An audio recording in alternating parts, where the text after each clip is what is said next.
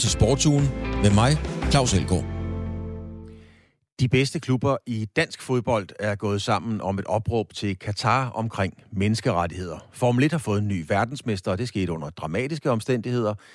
Danmark er i semifinalen ved VM i håndbold. Victor Axelsen er sensationelt ud af VM i badminton, og Magnus Carlsen er stadigvæk verdens bedste skakspiller. Og så er der uenighed om omfang, omfanget hedder det, af matchfixing. Velkommen til Sportsugen. De 24 klubber i de to bedste danske fodboldrækker har sammen med Divisionsforeningen nu valgt at lægge pres på FIFA og Katar. De har nemlig skrevet under på Amnestis åbne brev til FIFA, hvor i det kræves, at man sikrer ordentlig behandling af de mange migrantarbejdere. Nu kan jeg så sige velkommen til dig, Annette Stubkær. Du er politisk rådgiver for Amnesty. Velkommen til. Ja, tak for det. Klubber som Jammerbugt FC, Hvidovre IF, Fredericia FC, for bare at nævne nogen. Hvad har de egentlig med Katar at gøre? Jamen, vi har jo haft en øh, rigtig god snak med Divisionsforeningen øh, omkring det her, den her underskriftsindsamling, øh, og spurgte dem, om de kunne være interesserede i at tage det videre til, til deres klubber og høre, om de, om de vil være friske på at støtte op om vores opråb, øh, så vi kan ja, være flere aktører, øh, der bringer den her, ja, øh, det her opråb videre til FIFA. Øh, og det sagde de ja til, øh, fordi de mente, at øh, selvom at de ikke er en del af FIFA, så er de stadig en del af fodboldverdenen, øh, og også mener, at, at det vi oplever i, i Katar og kan følge med i, er en, en, øh, en stor skændsel øh, på fodboldens historie. Så, øh, så derfor sagde de ja til, at de gerne vil, øh, vil tage del i at ja, og skrive under på kampagnen øh, og råbe op omkring bedre menneskerettigheder i Katar. Men med alt respekt for Jammerbugt, øh, som, som jo ligger meget langt fra både Katar og i høj grad også fra, fra FIFA. Hvad er dit håb om, at det her reelt kommer til at gøre? Kommer det til at gøre en forskel for migrantarbejderne i Katar? Altså i Amnesty bruger vi jo mange forskellige værktøjer øh, til at råbe myndighederne i Katar op, og også til at råbe FIFA op. Og en af de værktøjer er så at have den her underskriftsindsamling, som vi startede i foråret, hvor vi har prøvet på global plan. Øh, det er 18 forskellige Amnesty afdelinger, altså i 18 forskellige lande, som har prøvet at råbe deres medlemmer og støtter og fodboldfans op til at sige, hey, det her det er en mulighed for, at I også kan tage del i at, at råbe, råbe Katar og FIFA op. Øhm, så det er altså en måde, hvor vi får så mange som muligt til at gå sammen med os i at sige, at, at nok er nok, og nu skal, der altså have, nu skal vi have nogle bedre rettigheder for de her migrantarbejdere. Øh, så vi tror på, at, at, ja, altså, at den, her, den her måde, øh, hvor man som almindelig borger kan, kan være med til at råbe op og lægge et pres på Katar, det faktisk kan gøre en forskel. Fordi så kan vi bruge, nu har vi ja, faktisk knap 260.000 underskrifter på verdensplan, så det kan vi så bruge til at overleve, overlevere til FIFA, og samtidig fortsætte vores egen Amnesty lobbyarbejde og research og dokumentation. Øhm, så vi tror, det går en forskel, at vi ikke står alene i Amnesty, men at vi kan sige, at vi har alle de her knap 260.000 mennesker med os. Men Annette Stubkær, du er politisk rådgiver, som sagt, i, i Amnesty. Øh, øh, forestiller du dig, tror du virkelig, at fans fra FC Fredericia eller Jammerbuk, som man nævnte før, videre, en hver klub, sætter sig mere ind i forholdene i Katar, fordi deres fodboldklub har skrevet under på et åbent brev? Ja, vi tror på, at det kan være en god inspiration øh, og forbillede for, at man godt som, som fodboldfan og som fodboldklub kan tage stilling til det her. Øh, og at man godt kan kan for, forvente og forlange, at migrantarbejdere de skal have nogle bedre vilkår i Katar, når de skal være med til at sikre, at VM kan afholdes. Øh, så vi tror helt sikkert, at, at man som klubber går ud og, og tager det her skridt, jamen så kan det være inspiration. Og måske også få nogle fodbold, fodboldfans til at tænke, okay, prøv at høre, vi, vi, vi hører, at, at I også synes, det her det er vigtigt at råbe op omkring, så nu går vi også lige ind og sætter os, altså, ja, læser nogle rapporter, eller øh, googler, hvad der sker i Katar, så vi har en bedre fornemmelse af, hvad det egentlig er, det, det går ud på det her. Forventer I fra Amnesty, eller håber I fra Amnesty, at klubberne ikke bare skriver under, men også følger det op med nogle konkrete tiltag rundt omkring i klubberne? Det kunne være sponsoraften, og det kunne være informationsmøder, whatever, men noget, der peger på Katar? Øh, altså, vi har ikke nogen forventninger. Øh, vi synes bare først og fremmest, at det er at det er fantastisk, at de har haft lyst til at skrive under på det her og bakke op om, om vores underskriftsindsamling. Og så hvad, hvad de gør senere hen, det, øh, det er helt op til dem. Øh, det ville kun være, vi ville kun synes, det var positivt, hvis de har lyst til at lave nogle informationsaftener, eller hvad det kunne være. Øh, men det er ikke, nej, det er ikke, det er ikke noget, vi forventer af dem. Mm. Nu skal den her øh, underskriftsindsamling øh, så sendes afsted på et tidspunkt til, øh, til FIFA, og du må korrekt mig, men jeg mener, der er et års tid til. Øh, det skal i hvert fald sendes afsted. Hvad så er jeres forventning? Hvad kommer der så til at ske, når det er sendt afsted? Jamen, vi skal faktisk allerede overlevere underskrifterne her i januar i det nye år. Så øh, om en måneds tid håber vi på at kunne få et møde med Infantino og, øh, og de medarbejdere, som sidder med det her område i FIFA. Øh, og så håber vi jo, at vi kan få, øh, ja, for, for det første altså vist FIFA, at det altså ikke kun er os i Amnesty, der går op i, at migrantarbejdere skal have bedre rettigheder, men at vi også har de her 260.000 stemmer med os. Øhm, så vi tænker, at det er helt klart et, et, et øh, vigtigt signal at sende til FIFA, og, øh, og at vi så forhåbentlig kan få et møde, hvor vi så kan, kan forvente de her krav, vi sætter i vores åbne brev, jamen så, så har vi i hvert fald fået overleveret de underskrifter på en, en rigtig god og stærk måde, synes vi. Tak skal du have, Annette Stubkær, politisk rådgiver hos uh, Amnesty. Tak fordi du vil være med. Det var så lidt. En af de klubber, der har skrevet under, er FC Fredericia, der lige nu ligger nummer 5 i første division. Klubben er altså gået aktivt ind i kampen for at forbedre, eller skal vi sige, gøre opmærksom på forholdene for blandt andet migrantarbejdere i Katar. Stig Petersen, du er direktør i FC Fredericia og står som underskriver af Amnestis åbne brev. Og med alt respekt, Stig, for FC Fredericia i den næstbedste række. Stig Petersen, hvorfor blander I jer i menneskerettigheder så langt væk som i Katar? Ja, goddag Claus. Jo, men øh, altså det er jo en, en øh, hvad kan man sige, en, en aktivitet, som både Superligaen og Nordbet-ligaen bakker op om. Og øh, det, øh, jeg har været med i rigtig mange år, og det er meget, meget sjældent, at øh, de to øh, første rækker i, i Danmark, de, øh, eller næste rækker i dansk fodbold, øh, deltager aktivt i, i, i, i sådan noget som det her. Og det har vi jo gjort, og jeg skal sige hvad det samme, nu udtaler jeg mig selvfølgelig som, som direktør for FC Fredericia, så øh, kan det også være, at man måske også personligt synes, der er nogle ting i det. Øh, men det går lange, det er, at, at øh, det er fodbolden, der har der skal øh, have det største event i verden næste år i Katar. Og øh, hvad hedder det? Fodbolden er, er en lukrativ øh, indtjeningsvirksomhed, og der er så mange penge på spil. Og, og øh, det er kæmpestort, når der er VM. Og øh, det er klart, at det kan, altså, det, vi kærer os om i Danmark, at folk bliver behandlet ordentligt. Vi lever selv i et fantastisk godt land. Og øh, når vi så skal rundt i verden, så er det jo også vigtigt, at de steder, vi besøger, de rent faktisk også har ordentlige forhold. Og øh, lige nok i det her tilfælde, hvor, og det er jo kun, øh, hvad kan man sige, jeg har jo kun hvad kan man sige, informationerne fra pressen og så videre, men det er dog så massivt, så, så vi har valgt at gå med i det her, fordi vi synes, at, at det selvfølgelig er vigtigt at gøre opmærksom på, når vi nu skal være til stede dernede, at folk øh, bliver behandlet ordentligt og har ordentlige arbejdsforhold. Men Stig Petersen, man kunne, eller nogen kunne fristes til at tro, at det her det er sådan en politisk korrekt holdning, altså at skrive under på brevet. Tror du på, at det i virkeligheden er med til at gøre en reel forskel? Ja, som jeg sagde før, så er det noget, vi meget, meget, meget sjældent gør. Øh, og jeg kan faktisk ikke huske, om vi har gjort det før i de sidste mange, mange år. Men, men jeg synes, at, at øh, jeg er helt sikker på, at, at dels så mener jeg, at vi skal være til stede dernede. Det mener jeg, at vi gør. Øh, at det, det er den måde, vi bedst kan påvirke tingene også efter VM. Fordi lige pludselig så er vi jo forbi det VM.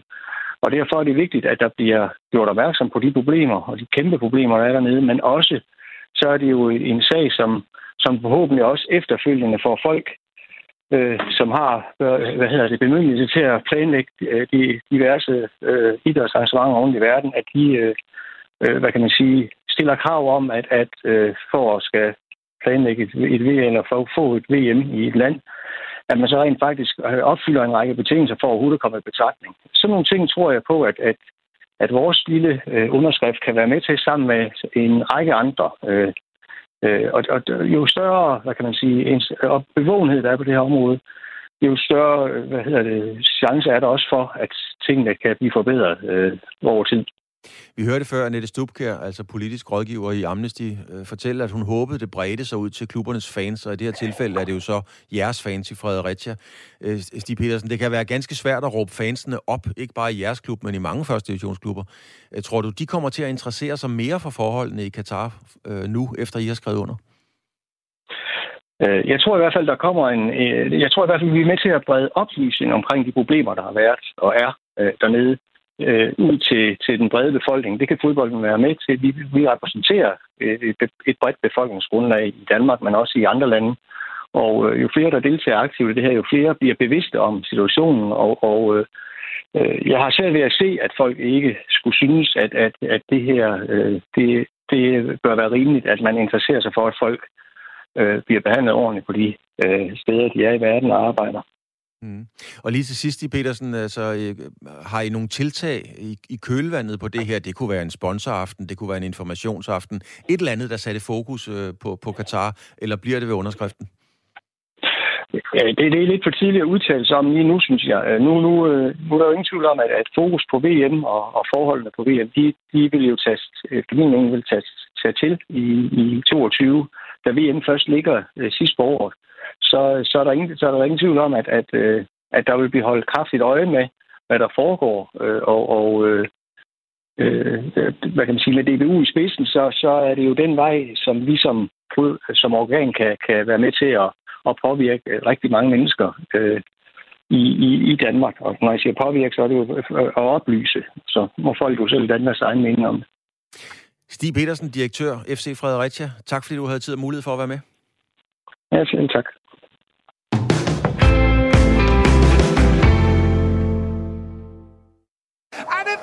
Moment, it looks like it's going to go the way of Max Verstappen. Mercedes not happy. Red Bull will be delighted. They have shared a brilliant championship battle, but the championship can only be won by one, and it's going Dutch in 2021. Max Verstappen, for the first time ever, is champion of the world. Ja, det var lyden fra Formel 1's officielle YouTube-kanal, og kommentatoren her lød mildt sagt som en mand, der havde fået fire nye Viborg-dæk, hvis der er nogen på min eller der kan huske de reklamer. Det var efter et episk Formel 1-drama, at hollandske Max Verstappen nu er ny verdensmester. Verstappen snuppede pokalen på sidste omgang. Den forsvarende mester Louis Hamilton og Verstappen havde lige mange point inden sidste løb. Og med få omgang tilbage, der lå Hamilton sikkert forrest, og hans 8. verdensmesterskab lignede vel reelt en ekspeditionssag. Men så kom safety caren. John Nielsen, tidligere Le Mans-vinder, motorsportsekspert på, på, på Viasat og en god kending her af programmet. John, alt var kaos. Hvad skete der i din optik fra det øjeblik safety car kom på banen? Jamen, det er rigtig, Claus. Jamen, hvad skete? Det så vi jo alle sammen. Øh, Nicolas Latifi kørte galt øh, få omgange før løbet var over, og, og det udløste så den her kontroversielle safety car, som, som, som er grunden for, for den her store diskussion osv. Og, så videre. og så er det selve, hvad skal man sige, afviklingen af safety car, det er den, der er under diskussion. Var det rigtigt, eller var det ikke rigtigt? Og, og det tror jeg, vi kan blive ved med at diskutere til evighed. Men det er sådan, at FIA løbsleder har en ret til at tage safety car ud, når han synes, at løbet, eller hvad siger man, feltet er klar til det og det er Michael Macy. Og den tog han ud i den her safety car en omgang før det var slut, fordi han ville ikke have det en VM til at køre eller slutte under, hvad skal man sige, øh, gul flag safety car. Mm. Og der ligger hele problemet, hvis det er et problem, og det er jo et spørgsmål. Altså Mercedes nedlagde jo protester, så var der noget, der blev af, øh, afvist og så ja. videre, men jeg har indtryk af, John Nielsen, at den er ikke færdig der. Hvor står hele det her protestkaos lige i øjeblikket? Jamen, det er fuldstændig rigtigt, Claus. Det er sådan, at øh, de indlagde en protest, to protester faktisk. Den ene blev afvist øh, totalt. Det var, at øh, hvad hedder det, Verstappen havde overhalet Hamilton under det gule flag, inden man fik grønt flag. Det må man ikke, men den blev afvist. Den anden den blev også afvist, og det var en, en øh, protest fra Mercedes på, at Michael Macy, løbslederen, han starter løbet, inden de biler, der var overlappet med en omgang, var kørt forbi alle sammen øh, forbi Hamilton. Men han kunne have kørt, ladt de biler, der var imellem Hamilton og Verstappen, lade køre for væk, sådan at Verstappen og Hamilton lige lå efter hinanden. Øh, det lagde de en protest ind imod. Og øh, der er det sådan, at når man har bekendtgjort, at man har lagt en protest, så har man en vis tid til at gøre den her protest klar. Og det er 96 timer. Det vil sige klokken 20 i aften. Der ved vi, om Mercedes lægger den her protest ind, som i første omgang er afvist, altså har anket den, øh, om de anker den videre, eller de lader hele sagen ligge. Men, øh, og der er stor præ- præmiefest i Paris i aften. Verdensmesteren skal så der er spænding på. Du kender jo det der game, John Nielsen, bedre end, øh, end, end de fleste. Altså, øh, jeg tror, altså, vil det klæde vil det klæde Mercedes at komme med sådan en protest, eller vil det være nogle tudekiks lige midt i det hele? Hvordan ser du hele det spil? Jamen altså, jeg ser sådan lidt anderledes på det, at øh, hvis man kigger over sæsonen, Verstappen har vundet flest løb, han har flest pole position, han har ført flere omgange, mange flere end Hamilton. I grund og bund er han jo den rigtige verdensmester. Men Mercedes havde det jo hele under kontrol, og de tabte på en mærkelig måde. Og øh, de vandt konstruktørmesterskabet deres 8. i træk. Øh, jeg tror ikke, det klæder sporten, hvis Mercedes skal til at have en afgørelse på det grønne bord. Og det er selvfølgelig det, man man afvejer nu, men det er altså klokken 20 i aften. Øh, det bliver ja og nej. ja. Øhm, lad os gå ud fra, som det ser ud lige nu, at Verstappen er verdensmester. De forskellige ja. verdensmestre, når man kigger tilbage, langt de fleste af dem, har jo ja. en karisma, en udstråling, en personlighed. De har ligesom den der x-faktor, kan man sige. Har Verstappen ja. også det? Kan han både løfte og bære pokalen?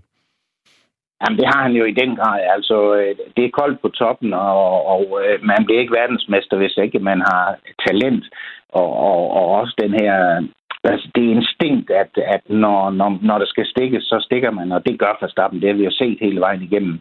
Øh, og man har så, kan man sige, at Hamilton gør det hele lidt mere elegant og så videre, men på den anden side, når det rigtig går hårdt mod hårdt, så er Hamilton altså også en, en, øh, ja, en, en mand, der gør det, der er nødvendigt. For eksempel Silverstone England, hvor han jo rammer Verstappen og, øh, og vinder løbet selv senere. Så de giver ikke hinanden, hvad det angår. Uanset hvad, så øh, på en eller anden måde, i hvert fald for interessen som tv-seer, sådan en som mig, så, så har det her jo været en, en gevinst for Formel 1, fordi det har i den grad været voldsomt spændende øh, hele, hele sæsonen. Øh, den her pokal til Verstappen, er den til låns, tror du, eller er det en, han ligesom kan sidde på noget tid, eller de kan sidde på noget tid? Nej, altså øh, Verstappen er 24 år, Hamilton er 36. Han kunne have vundet sit 8. VM, har syv. Øh, så det er klart, der er jo et generationsskifte på vej her, og det, det er selvfølgelig det er aldrig rart for den afgående mester, øh, men, men det er naturlov. Jeg tror for Stappen, han, det her det er bare den første af mange VM, og, og, og jeg er også personligt sikker på, at han får lov at beholde den. Fordi at går Mercedes ind i den her protest, så, jamen som sagt, jeg tror ikke, det klæder sporten, og øh, man ser, man tager sig, ja, sige, man stiller sig tilfreds med det, man har. Men man forlanger så samtidig også, at der bliver nogle regelændringer fremover, så det her ikke kan ske igen. Fordi det må det ikke. Lige til sidst, John, her. Øh, øh, hvem er bedst, hvis du forstår spørgsmålet rigtigt? Hvem, hvem er bedst? Mm. Verstappen eller Verstappens bil? Nej, jamen det er, det er det samme, som man siger med Hamilton. Mange siger, at Hamilton har vundet syv mesterskaber, bare fordi han er en bedre bil. Jamen, hvis man selv ikke havde haft Hamilton, havde de kun haft Bottas, så havde de ikke vundet de VM, og de har vundet. Så heldigvis, og det er generelt, så er det altså mennesket, manden bag rettet, der gør den sidste forskel, som er nødvendig for at være de bedste. Så Verstappen, øh, han har vundet for Red Bull. Tak skal du have, John Nielsen. Du sagde lige i en indskudsætning, at der er koldt på toppen. Jeg tror kun, det er ja. folk, der ikke har været der, der siger sådan noget. Du har været der i den grad, John Nielsen. tak fordi du vil være med. Tak selv.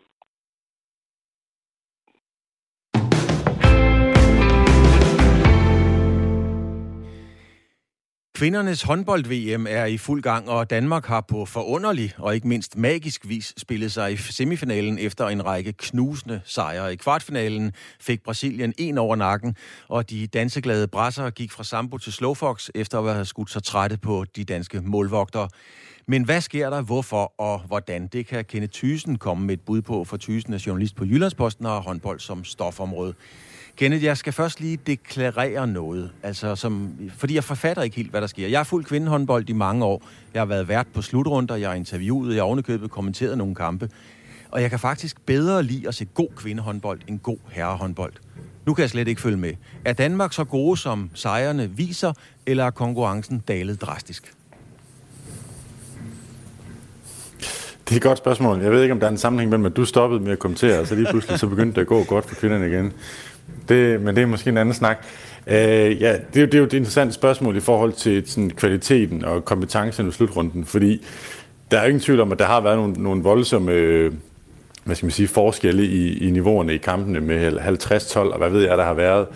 Øhm, så, så der er, om, om niveauet er højt øh, for nogle lande, ja, for andre ikke, men jeg synes, når man som Danmark har vist øh, så stort øh, hvad skal man sige, klasse, eller høj klasse over så lang tid, i så mange kampe, har vundet med, med så mange mål, også over kompetitive nationer, som eksempelvis Tyskland, så synes jeg, det fortæller noget om, at man faktisk har et rigtig godt hold, og det er ikke bare de andre, som ikke er gode nok.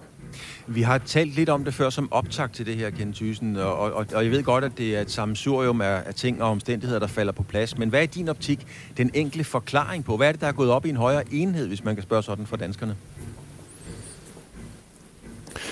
Øh, jeg vil, jeg vil, inden, jeg, inden jeg vil for, forklare, hvad jeg mener, så synes jeg også, man skal have det i mente, at øh, det er mega flot øh, at Jesper Jensens landshold er kommet i en semifinale. Men der er ikke nogen medalje på bordet endnu, og der er ikke noget... Øh, revolutionerende endnu. Claus Brun Jørgensen, som fik meget kritik i sin tid han førte jo også Danmark til en semifinal. Så inden jeg synes, man kan tale om, at der virkelig er sket noget på det her landshold, og der er vi tilbage i den der store hype, som i 90'erne og op gennem starten 0'erne, så skal der altså nogle medaljer på bordet. Når det er sagt, så synes jeg, at der er et landshold, som ser ud til at have en, øh, en meget, meget stærk organisation på holdet. Altså, der er en klar rollefordeling. Øh, Øh, man kan se, at øh, Simone Petersen hun kommer ind og spiller overtal, øh, og har en klar defineret rolle der. Øh, målmændene skifter og præsterer på skift. Jeg synes, det er meget tydeligt, at spillerne ved, hvad de skal. Så er det også klart, at har man så gode målmænd, som man har i Altair Reinhardt og Sander Toft, så er det alt den lige lettere at vinde håndboldkampe, når de andre de simpelthen ikke kan score. Det er to, synes jeg, hovedforklaringer. Og så er der også en, en træner i Enten, som som bare er taktisk klog og god til øh, undervejs i kampene at finjustere og trykke på nogle små knapper, der gør, at, at, øh, at kampene bevæger sig mere og mere til Danmarks fordel. Nu sagde du, at øh, sammenlignet med, da Claus Brun Jørgensen, den tidligere træner, havde det, at der ikke var sket de, sådan, de stå, helt store ting. En ting, trods alt, Thyssen, som, som jeg synes, jeg har bidt mærke i, det er der, at det danske bundniveau er blevet hævet betragteligt. Er det Jesper Jensens fortjeneste? Har han gjort spillerne mere trygge, eller hvorfor er bundniveauet lige pludselig blevet så markant bedre? Der er en klar pointe i det her med at gøre, gøre spillet mere trygt. Øh, han, han sagde fra start i Spensen, da han blev ansat, at han ikke vil revolutionere nogle ting, han ville bygge videre på det fundament, som Claus Brun Jørgensen havde skabt. Og det var et fint fundament, især fysisk havde Claus Brun Jørgensen flyttet det hold meget. Men nu har, under Jes Bensen har man indført et, et meget, meget simpelt spilkoncept. Altså man ser ikke de her 7-28 forskellige spilsystemer, som man ser på nogle andre landshold i alle mulige forskellige grader af, hvordan vi kan nuancere vores angreb. Det er meget, meget enkelt, og det er meget simpelt. Det betyder ikke, at det er øh, kedeligt, men det har i hvert fald gjort, at øh, spillerne ved, hvad de skal, og ved, hvad de ikke skal, så vi ser øh, færre øh, vanvittige fejl og boldtab og øh, alle mulige andre ting, som indimellem har kendetegnet det kvindelandshold, øh, som jo kunne slå Frankrig i nogle kampe, og så kunne man tabe til, til andre modstandere, som er langt under niveau, øh, og slut mellem nummer 9 og nummer 1 eller andet. Og det, det ser ud til øh, at være fjernet øh, lige nu. En, en ting, der vi stussede over her på redaktionen, det var, at i, i kvartfinalen mod Brasilien, der stod Danmark til odds 1,02 hos bookmakerne. Og det kan man jo oversætte til, at Brasilien ikke blev levnet nogen jordiske chancer for at vinde den kamp. Altså 1,02 i en kvartfinale ved VM. Siger det igen noget om Danmarks styrke eller om manglende bredde? Øh, det kedelige svar er jo begge dele, og jeg synes generelt ved det her VM har det været har det været lidt for voldsomt øh, med den store kvalitetsforskel, der har været. Øh, der, er, der er jo en, en række nationer, Rusland, Frankrig, Norge, øh, Holland og så ud, men de tre, øh, som er en klasse for sig, og så ligger der et lag lige under, hvor Danmark tilhører, og som kæmper for at komme op. Derudover, så, så er der bare alt for langt ned, og derfor så, så har man set de der resultater med altså Iran, som eksempelvis taber med, var det en 20-30 mål til Norge, og alligevel bliver bliver den iranske målmand jo kort til kampen spiller, hvilket er fuldstændig øh, håbløst, øh, når man har lukket så mange mål ind. Øh, så jeg synes, det, altså det kedelige svar er begge dele, øh, men jeg tror ikke, at man sidder på, i den danske lejr og ærger sig over, at man har vundet med 11 og 13. Altså man har, har fået nogle gode sejre, og man har høstet en masse selvtillid, og så er man altså klar til en ret fed kamp øh, i semifinalen. Lige, lige til sidst, øh, Kenneth Thyssen, øh, der er en, en lidt mærkværdig sag med en iransk spiller, der er forsvundet. Har du den seneste opdatering på, hvad der egentlig sker der? Nej, det har jeg ikke, øh, men, men øh, det, det er typisk sådan noget, der sker i, i håndboldslutrunder. Altså, der var også til, var det til EM i Danmark i fjor, hvor der også var øh, en masse ballade i forhold til coronarestriktioner, og nogen, som overskred nogle ting, og, øh, og jeg mindes også tidligere, at der har været nogen, som har taget på en, øh, en, en lille illegal udflugt, øh, fordi man kom til øh, et, et andet interessant land. Og det, det er, jeg ved ikke, om det hænder i, i mange andre sportsgrene. Jeg mindes det ikke lige helt, men der, det, det sker indimellem i håndbold, øh, det her. Øh, og det er, det er ganske opsigtsvækkende. Kenneth Thyssen, jeg skal spare dig for de evindelige spørgsmål om, hvordan tror du, det kommer til at gå i semifinalen. Den har vi til gode. Tak fordi du havde lyst til at være med. Selv tak. Og det var altså Kenneth Thyssen, sportsjournalist på Jyllandsposten, med håndbold som stofområde.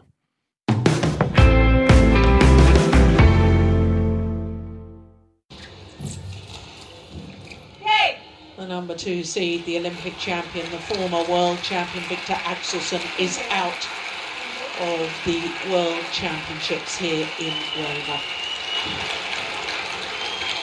Det var noget af en overraskelse. Lyden her kom fra det internationale badmintonforbunds øh, YouTube-kanal. Victor Axelsen er ude af VM i badminton allerede efter første runde. Danskeren, der ellers har vist storform i en lang periode, tabte i tre sæt med 21-6 i tredje, i tredje sæt til Lokin fra øh, Singapore. Axelsen vandt ellers første sæt i det, vi kan sige mars-tempo, og kampen lignede vel egentlig en formalitet. Men fra anden sæt, der faldt både danskeren og hans spil fuldstændig fra hinanden. Hvordan kan sådan et kollaps egentlig ske for verdens bedste badmintonspiller? Det er der nok ikke noget entydigt svar på, men der er nogle bud. Jim Laugesen, velkommen til. Øhm, du er, selv, du er selv tidligere top badmintonspiller på øverste og fineste karat. Du er ekspert på TV2 og kommenterer også VM. Laugesen, hvad er din vurdering af Victor Axelsens øh, sammenbrud, kan, hvis jeg kan sige, bruge det ord? Det kan du godt. Øh, det er måske lidt hårdt, men, men øh, øh vi skal lige huske, at, at han altså spillede finale mod Lo øh, i Indonesien øh, i Super 1000, som er jo lige så stor som Orling. Altså, det var ikke nogen helt ukendt øh, spiller, eller en spiller, som ikke kan spille badminton. Øh, det, var, det var en spiller, som, øh, som ramte et meget, meget højt niveau den dag. Øh, men er selvfølgelig en spiller, Victor skal slå. Og det, der sker for Victor, er simpelthen, at øh, han, han løber simpelthen ind i, at øh, han ikke rammer dagen. Og øh, der havde han altså ikke kræfterne. Og der, der var det nok tydeligt tegn af, at, at han har spillet rigtig, rigtig meget, også efter sit OL. Mm. Øh, og der havde han simpelthen ikke ressourcerne til at finde det frem. Jeg undrede mig, eller jeg sad faktisk og tænkte på, gå ved om øh, Victor Axelsen smider geværet, eller Ketcheren, øh, og siger tak for kampen, for ligesom ikke at få ydmygelsen på 21-6, men han spiller den jo færdig, og han, der var ikke øh, skyggen af en undskyldning bagefter. Er det typisk for Axelsen at holde stilen og facaden på den måde? Ja, der, du har nok set rigtigt. Øh, det var nok mest det med smid med Ketchum, du skulle øh, det havde han lyst til. Det er der ingen tvivl om. Øh, han har en, et bål inde i sig når tingene ikke kører. Han er jo perfektionist på den konto, og når man er der, hvor vi tager, så er man selvfølgelig ikke tilfreds med tingene, som de er derinde. Det, det er modulet, der står derinde for Victor Axelsen som, som storfavorit til VM, og ikke kan få det til at fungere, og så spiller man mod en, som ja, hvis jeg skal være helt ærlig, rammer også en alvorlig dag. Han rammer meget, og, og, og der, der har han bare valgt at tage den, den fremgang, at, at jamen, jeg spiller det her færdigt, viser respekt, øh, øh, og så kommer jeg ikke med nogen undskyldninger. Har det generelt været en, en, en for hård sæson for Victor Axelsen? Altså, kan man, kan man sige, har, har man doseret noget forkert? Ja, det kan man jo godt være bagklog at sige, men altså, jeg kan jo godt lide den måde, at, at øh, øh, øh Victor har taget det her på. Øh, altså, at, at, at, at han, øh, han, han, han har taget udfordringen med at spille alle de her turneringer. Vi har set mange af de andre abonnerer de, de har jo ikke stillet op, eller så også i tabt første runde. Jeg har godt kunne lide den udfordring, han har taget op, at, at jamen, jeg vil vinde det hele. Jeg vil være historisk. Jeg vil have masser af titler. Øh, og, øh, og så, så stadigvæk prøve at se, om jeg kan vinde det her VM. Så jeg, jeg synes egentlig, det var en fin fremgangsmåde at gøre det på. Øh, jeg synes, han er, han er modnet som spiller, også efter OL. Han viser mere og mere fremgang. Er han så her kan man sige, står og, og ikke rammer dagen, og så lige præcis rammer en lodtrækning, hvor det han rammer en mand, der kan ramme dagen, det er måske lidt uheldigt. Kan man sige, var han kommet videre for en første runde, så tror jeg også, at vi havde set Victor spille mere med øh, øh, VM. Forleden aften sad jeg og så Leeds få en røvfuld på 7-0 af Manchester City, og det er måske en sejr, der, der, der svarer lidt til det nederlag, som, som Axelsen øh, røg ind i. Det sker med jævn mellemrum i håndbold, det sker i fodbold, det sker altså meget, meget sjældent i, i, i badminton. Øh, var du chokeret, da du sad og kommenterede det her? Nej, det var jeg faktisk ikke, fordi jeg kunne se forløbet. Øh, jeg kunne egentlig også godt se, at der ikke var mere at komme efter. Jeg kunne også se på Victor, han gik og rystede benene, og hans kommunikation med, med Kenneth var også, at øh, Altså, der, var, der, var, der var ikke mere at komme efter. Så det var ikke så chokerende, men altså, chokket kommer jo, når man kigger bagefter for mig, når jeg sidder og kommenterer, og så bagefter ser man resultatet. Og der er det jo, der er det jo, det er jo mærkeligt at se, at en, en OL-gudvinder og så suveræn en spiller over det sidste års tid, han ikke har fået over 10 i de sidste to sæt. Har det betydet noget? Der har været meget snak om, at, øh, at, at Victor Axelsen er flyttet til, til udlandet, til Dubai og så videre. Øh, har det betydet noget for roen, planlægningen? Det er mit indtryk, at Victor Axelsen godt kan lide, der er meget, meget øh, kontrollerede rammer omkring ham. Øh, den turbulens, der har været omkring det, har, har det spillet ind på, på hans, skal man sige, form? Nej, det har det jo ikke, bare han har vundet alt stort set. Altså, han har været igennem en svær sygdom. Det øh, også, øh, skal vi lige huske, han taber første runde i den første af de turneringer, der bliver spillet i Asien, men så har han jo klaret sig selv. Øh, og og øh, han har jo egentlig bygget videre på den form, som, som, øh, øh, som han havde til OL. Den kom jo fra, at han trænede i Danmark. Øh, han vinder også Danmark Open. Han vinder øh, alle sine kampe til Thomas Super Cup og Sudirman Cup, øh, altså VM-forhold. Øh, så, så han har egentlig vist, at, at det, har han, det har han kørt godt. Han løb bare tør for kræfter, og øh, det sker ny og næ, og der er bare det, øh, hvis jeg skal stå lidt op på min sport, og det ved du, at gøre. ja. der er bare det, at i Elite, der kunne være stået en målmand, der kunne have taget hele muligheden, øh, og så har vi ikke snakket om, at de havde tabt så stort. I badminton, der kommer ikke nogen målmand. Du står derinde alene, og når du taber, så taber du. Der kommer ikke en højre bakke redder dig eller en målmand. Og så kan det godt være, at det går den her vej. Tak skal du have, Jim Laugesen, tidligere topspiller, kommentator på TV2. Jeg glæder mig voldsomt meget til at høre dig, når du skal kommentere Anders Antonsen. Tak fordi du vil være med, Jim. Tak skal du have.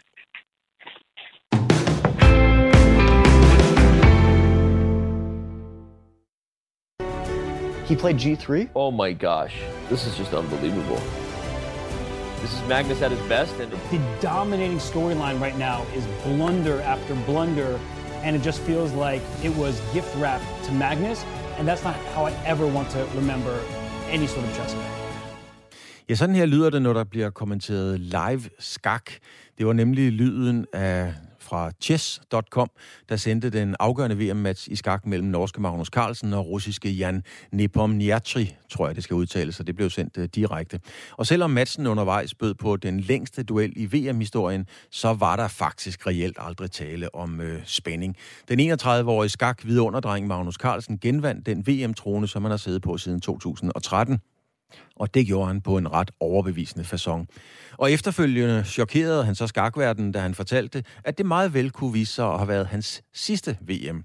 Sejren, udtalelsen og noget, en noget kuriøs fejring af mesterskabet har min kollega Niklas Stein talt med Magnus Carlsens træner om. Han er dansk, han hedder Peter Heine Nielsen, og øh, Niklas talte faktisk med ham i går direkte fra Dubai, hvor VM-duellen blev udkæmpet.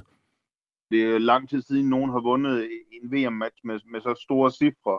Og altså, Magnus gik jo fra at ikke have vundet et, et VM-parti i ordinær skak øh, i fem år til lige pludselig at, at vinde øh, fire gange inden for meget kort tid. Men altså, matchen var tættere end som så. Altså, den første halvdel øh, var jo stadigvæk øh, lige. Altså, det var først i matchens 6. parti, der blev kun spillet 11 at Magnus ligesom øh, brød igennem øh, det russiske forsvarsværker, øh, og det var et enormt langt parti, det, det længste nogensinde i VM-historien, og øh, altså midnat ved det parti, hvor de har spillet en syv og en halv time, altså der gik jeg rundt på en parkeringsplads ude ved verdensudstillingen Expo, hvor de spiller, og, og, og ventede på, at partiet skulle blive færdigt, og altså, efter syv timer spil, så det ud som om, at det, at det kun ville blive remi, og Magnus øh, endnu en gang måtte sådan have frugtesløst øh, prøvet på at, på at angribe uden, uden succes. vi to snakkede jo inden, øh, inden øh, hvad hedder det, VM-matchen skulle, skulle gå i gang, og, og der snakkede blandt andet om lidt om ham her, ham her modstanderen Ian Nepomniachtchi, altså den russiske modstander, som Magnus Carlsen så endte med at slå mm-hmm. til, øh, til VM. Og de har jo en forhistorie, ham og, ham og Magnus Carlsen, øh, er, også, er også i jævnaldrende. Hvad, hvad var det, Magnus Carlsen lykkedes med, lykkedes med? Altså kom han ind under huden på øh, Nepomniachtchi, sådan lidt, lidt firkantet, eller sådan lidt... Øh, figurativt øh, Ja, det gjorde han, gjorde han nok. Øh, altså Nepomniachtchi har bagefter sagt, at han virkede tynget af forventningspresset, øh, men refererede til sit eget øh, forventningspres, hvor man jo også kan argumentere for, at der var et stort øh, russisk forventningspres. Altså de er ligesom øh, ved England i EM i fodbold, så snakker de jo nærmest om It's Coming Home, altså at, øh, at titlen hører hjemme i Rusland, og nu er det på tide til den øh, vendte tilbage, og han havde jo ekstremt store øh, sponsorater for, for russiske statsfirmaer og sådan, så altså alt var i ryggen på ham på den måde. Men han virkede lidt tynget undervejs, så man kunne altså, se på nogle af udtalelserne, at han nok også så det lidt for meget historisk kontekst, frem for bare at være en, en glad dreng, der prøvede på at vinde skakturnering og sådan. Øhm, så altså, der, der er noget, der tyder på, at han imploderede der. Da det her pres så, øh, så, så lettede, og Magnus Carlsen han så vandt VM, hvordan, øh, hvordan fejrede det så egentlig? Øh, jamen, vi har fejret det på, på, på, på, på mange måder, på traditionel vis, i den forstand, at øh, altså, øh, Magnus har, skal jeg sige, øh, er, gør jeg så også i business, og der har jo lidt øh, et business øh, hotshot, som øh, sponsorerede en, en kæmpe fest øh, til ham og så videre her i Dubai, så vi har fejret det med, med champagne og andre ting, hvis det, hvis det er den retning, og vi har også øh, fejret det med, skal vi sige, med mere afslappede ting. Vi har været på Expo, øh, verdensudstillingen for eksempel, og i dag skal vi besøge verdens øh, største vandland og, og lege der. Så der er både øh, der er fest på, på mange måder, men også, altså det er et forløb på et halvt år, som kulminerer her og nu kommer til stop, så der er også en, en masse adrenalin, som skal ud af kroppen for Magnus, og for eksempel som mig, der har arbejdet på åbningsfasen i et halvt år, jamen, jeg fester ikke så meget, jeg er, er, er gedint øh, træt, øh, men, men glad, så det er sådan en, en fase, hvor, hvor ting øh, ligesom øh, fader ud. Og altså skak er jo ikke en fysisk sportsgren på fodbold, så vi løber ikke rundt øh, på, på banen og jubler og, sådan bagefter i stor stil. Det kommer mere i, skal vi sige, i et øh, stadig tempo, ligesom et, ligesom et skakparti, vil jeg sige. Så er det godt, man kan stresse af med, med, med en tur i badeland. Øhm... Ja, det glæder jeg mig til. Skal Magnus med det også? Ja, det, det kan jeg love dig for. Ja, godt.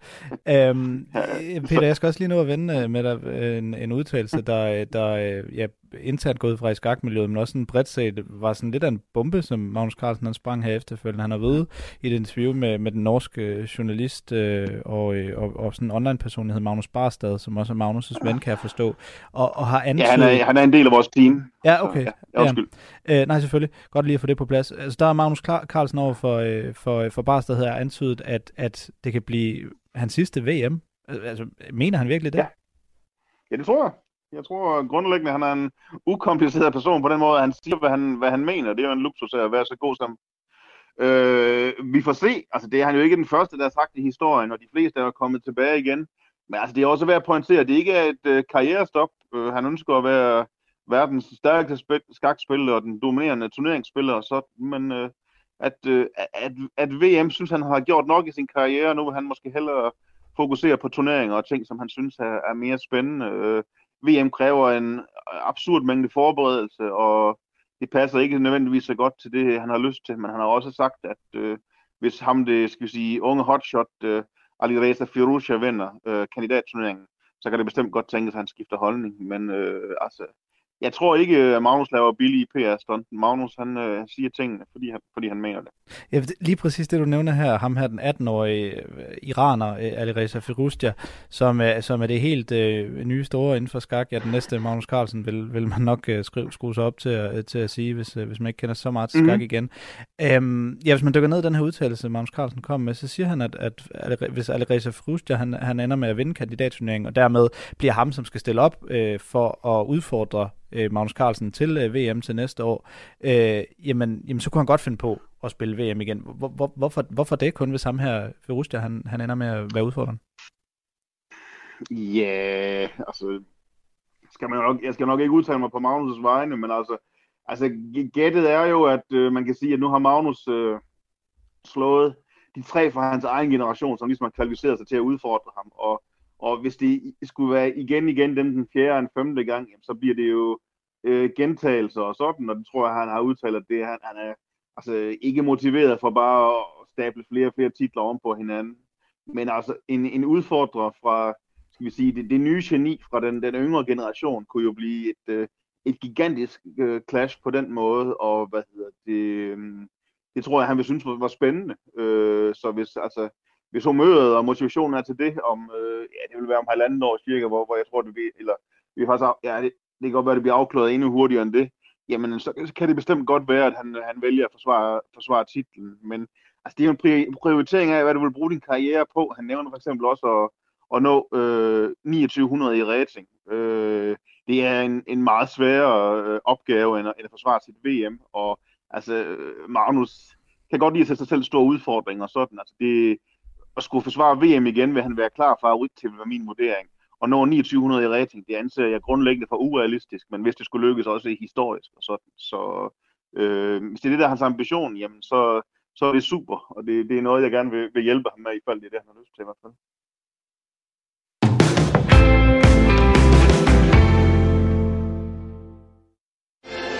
Alec Burks guarding him from the start. Wiggins again. Here's Curry for the record. It's good! There it is! Stephen Curry! The all-time three-point king in the NBA!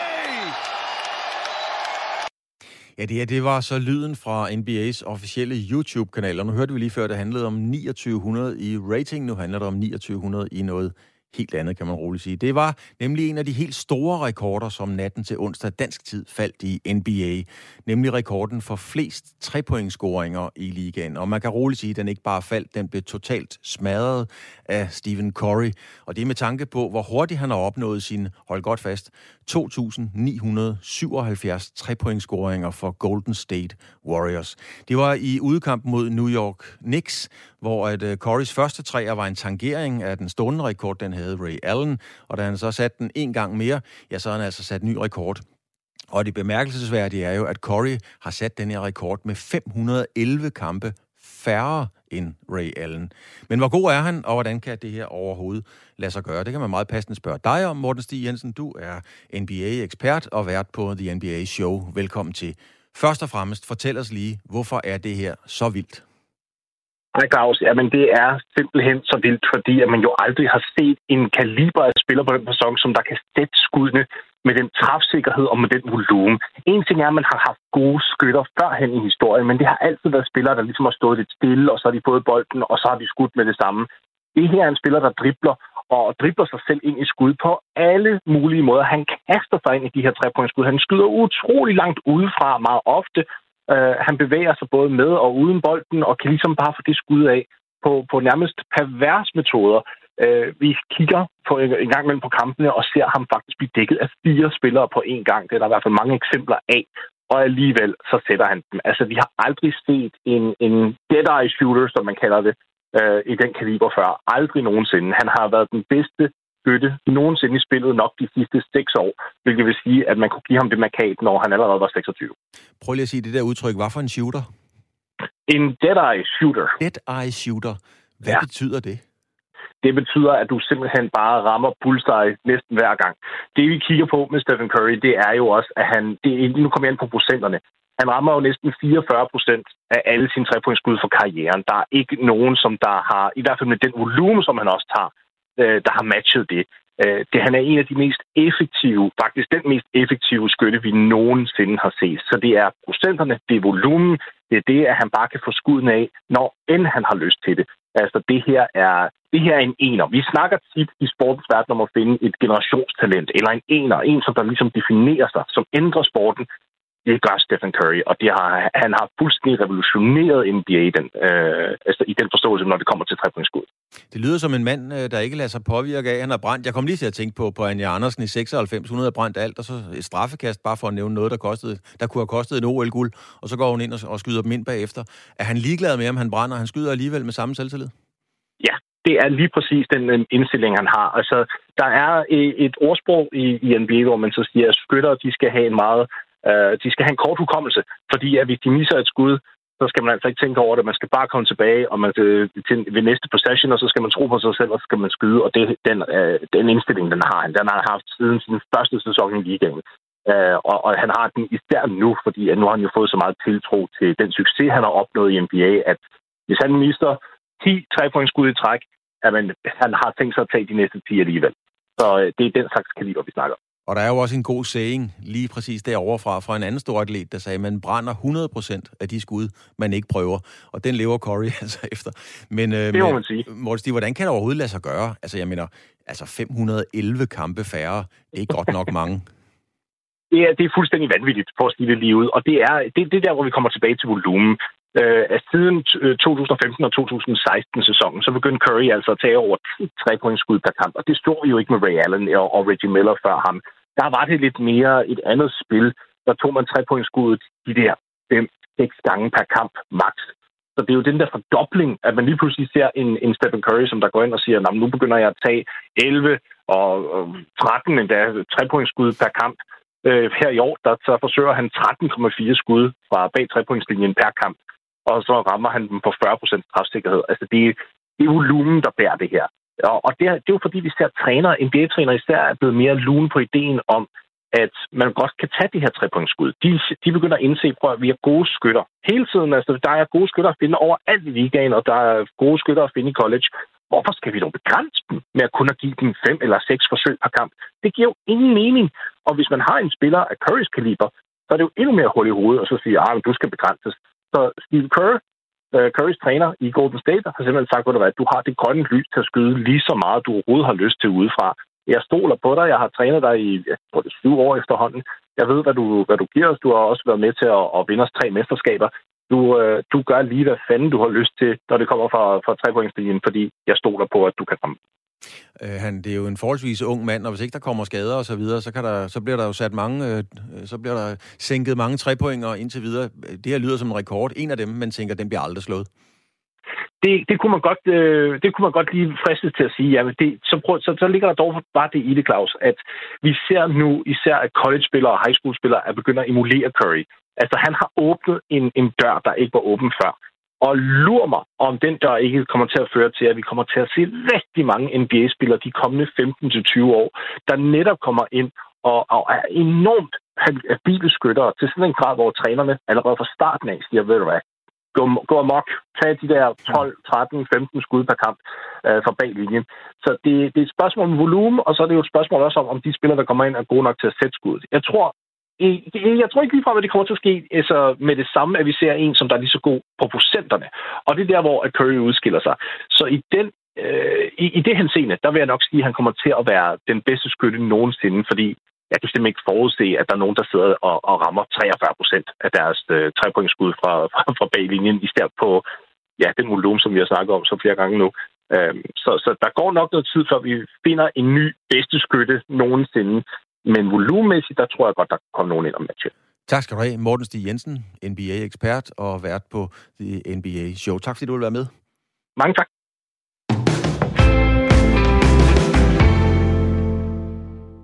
Hvordan skal matchfixing bekæmpes i Danmark, og hvor stort er problemet egentlig og reelt? Det er der uenighed om blandt dem, der ellers er nødt til at blive enige om at undersøge og sanktionere netop matchfixing i Danmark.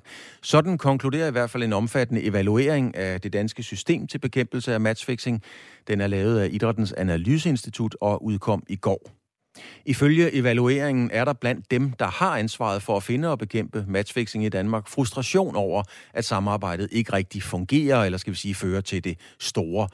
Der er nemlig hele otte instanser, der sammen skal klare opgaven. Det er Antidoping Danmark, Kulturministeriet, Danmarks Idrætsforbund, DBU, Statsadvokaten for særlig økonomisk kriminalitet, Danske Spil, Spilbranchen og Spilmyndigheden. Nu har vi så to af instanserne med. Det er Danmarks Idrætsforbund, der er præsenteret ved Public Affairs-chef Paul Broberg, og så har vi Spilbranchen med i form af direktør Morten Rønte. Og jeg kan sige velkommen til jer begge. Øhm, hvor stort er problemet med matchfixing, Paul Broberg, egentlig i Danmark i din optik? Jamen, problemet med matchfixing, det er for os øh, rigtig stort, fordi det er hele sektorens troværdighed, og øh, kommersiel indkomst, der står på spil, hvis det er, at vi ikke har en sektor, vi kan øh, garantere er fuldstændig ren. Og derfor er det et område, vi skal bruge alle midler for at sikre, at, øh, at vi kan stå fuldstændig på mål på, at det, der foregår i de danske haller og på de danske baner, ja, det har man ikke øh, manipuleret ved. Morten Rønte, er du enig i den udlægning og betragtning? Jamen, jeg vil gerne sige, at vi står på, i spillebranchen på, på samme side som, øh, som DIF og alle de andre i platformen. Vi vil gerne sikre, at der ikke er matchfixing i Danmark, og der, der er et så effektivt værn som overhovedet muligt. Øh, og, øh, og, og når vi siger, at, at problemet måske ikke er så stort, som, øh, som vi forventede, så var det, at, at der, da vi startede arbejdet, var der rigtig meget tale om, at, at det simpelthen kom rullende ind over Danmark. Øh, og i virkeligheden har vi næsten ikke set nogen, øh, nogen sager i Danmark. Så vores konklusion er måske, at, at det problemet måske ikke var så stort, øh, som vi troede, men det betyder jo ikke, at man ikke skal gøre noget ved det. Poul Broberg, hvis man fra start ikke er enig om problemets omfang, altså præmissen for samarbejdet, hvordan ser du så udsigten til, at sådan et samarbejde kan komme til at bære frugt? Ja, det er jo det, som evalueringen også peger lidt ind i, at der kan være nogle udfordringer i. Altså, vi gik ind i det her samarbejde, fordi vi har særligt to områder, som vi mener er bydende nødvendigt, at vi kommer til at, at præstere på. Og det er et, at vi skal have politiet til at tage det her seriøst. Det vil sige, at vi skal have en ordentlig efterforskning, fordi vi har rent faktisk haft nogle alvorlige sager i Danmark, som alle sammen er faldet, fordi at vi simpelthen ikke har kunne efterforske dem ordentligt. Øh, prioriteringerne har ikke været til stede, kompetencerne har ikke været til stede hos politiet. Det er vi nødt til at skal løse. Og den anden, det er, at vi har simpelthen ikke øh, dataudveksling i dag øh, ordentligt i platformen, der gør, at vi øh, allerede tidligere forløb kan kigge på, er der nogle spilmønstre, vi øh, synes ser øh, problematisk ud, og også med sådan det mere forebyggende øh, tilgang til det, er der nogle spillere, som vi skal have fat i meget tidligt i forløbet, således at det ikke udvikler sig til, at de bliver fristet til at foretage egentlig matchfixing. Og det synes vi simpelthen ikke, der er blevet præsteret på, og det skal vi have gjort bedre i den kommende tid. Morten Rønte, hvordan skal det her samarbejde øh, fungere, for at det udmyndter sig øh, i nogle resultater? Altså, hvordan skal det foregå i din optik? Jamen, nogle af de ting, som, som Paul peger på, er helt rigtige. Øh, vi oplever, at at politiet måske ikke har den øh, ekspertise i øh, at efterforske matchfixing øh, sager, som de burde have, at det ikke er samlet et sted. Øh, der er også problemer med at udveksle data. Øh, nu bliver vi, går vi ud fra, at Skatteministeriet øh, pålægger spiludbyderne og, og hvad hedder det, og, og sende informationer, øh, når de oplever noget. Og det, det er ikke fordi ikke spiludbyderne ikke vil, men de er faktisk lidt tvivl om, de har lov hjemme til at til at, at, at udveksle sådan personfølsomme data. Øh, og det var noget af det, som platformen også skulle have undersøgt, og det, øh, det er ikke rigtig sket, så, så der er nogle ting, som ikke har fungeret, som det skulle. Rapporten kommer med syv konkrete anbefalinger til, hvordan man får øh, fikset problemet, altså om man opfordrer blandt andet til styring i form af et formandskab. Morten Rønte, hvem skal være formand for den her undersøgelseskommission, eller den her gruppe, der skal samarbejde om det her? Det er ikke noget, øh, der, der, det er ikke noget vi, har, vi har peget på, øh, så det, det er først mig, der det, jeg læser det først nu. Jeg synes, at Spilmyndigheden, som er den, der regulerer spiludbyderen, som har adgang til data, burde have en større rolle, end de har i dag. Og i virkeligheden burde opgaven måske også øh, ligge hos dem frem for Antidoping Danmark. Men altså, jeg tror, det er DIF, der har, der har, der har født ideen, så, så jeg vil egentlig hellere høre, hvad de, hvad de siger. Så lad os høre det, Poul Broberg. Hvem skal være formand for det her?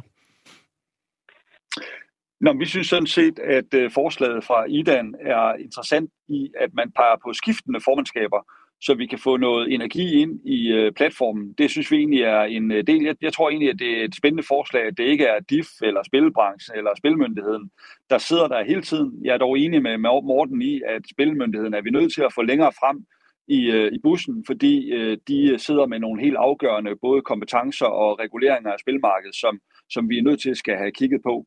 Men jeg kan egentlig godt lide ideen om skiftende formandskaber, og DIF er øh, bestemt ikke øh, interesseret i at sætte sig på det permanent, fordi vi har brug, som jeg siger også tidligere, at vi har brug for mange forskellige kompetencer ind i arbejdet, hvis det skal lykkes for os at gøre det så godt som muligt i forhold til at bekæmpe matchfixing.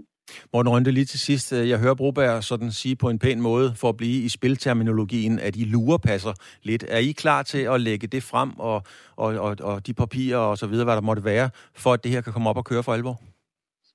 Ja, jeg synes ikke, vi lurepasser. Øh, det er, der er stor vilje, velvilje fra, fra spiludbydere til at, til at medvirke til bekæmpelsen af matchfixing, og det ser vi, at de gør i alle lande. Øh, og det er bare et spørgsmål om, at der ligger det rigtige grundlag, øh, så man kan øh, så man ikke kommer i problemer med at udlevere oplysninger, som man faktisk ikke må. Jeg siger pænt tak til Morten Rønte fra Spilbranchen og Paul Broberg fra DIF, som altså skal kigge på, hvordan man kommer matchfixing til livs i Danmark. Tak de her, fordi I havde mulighed for at være med. Vi når ikke mere, fordi nu kommer der nemlig øh, nyheder. Og det var sportsugen i denne her omgang. Vi har været forbi skak, vi har været forbi øh, næsten 3.000 øh, hvad hedder det, trepointscoring, og vi har været forbi matchfixing, vi har været forbi badminton, Victor Axelsens øh, meget øh, overraskende øh, exit, og en meget dramatisk øh, VM-pokal i Formel 1. Det var John Nielsen, der fortalte om, og den er ikke helt afgjort endnu, fordi Mercedes i aften skal det store trofæ faktisk overrækkes i Paris, men øh, i aften klokken 8 er der stadigvæk tid for Mercedes til at komme med en protest, og så må man jo tage den derfra.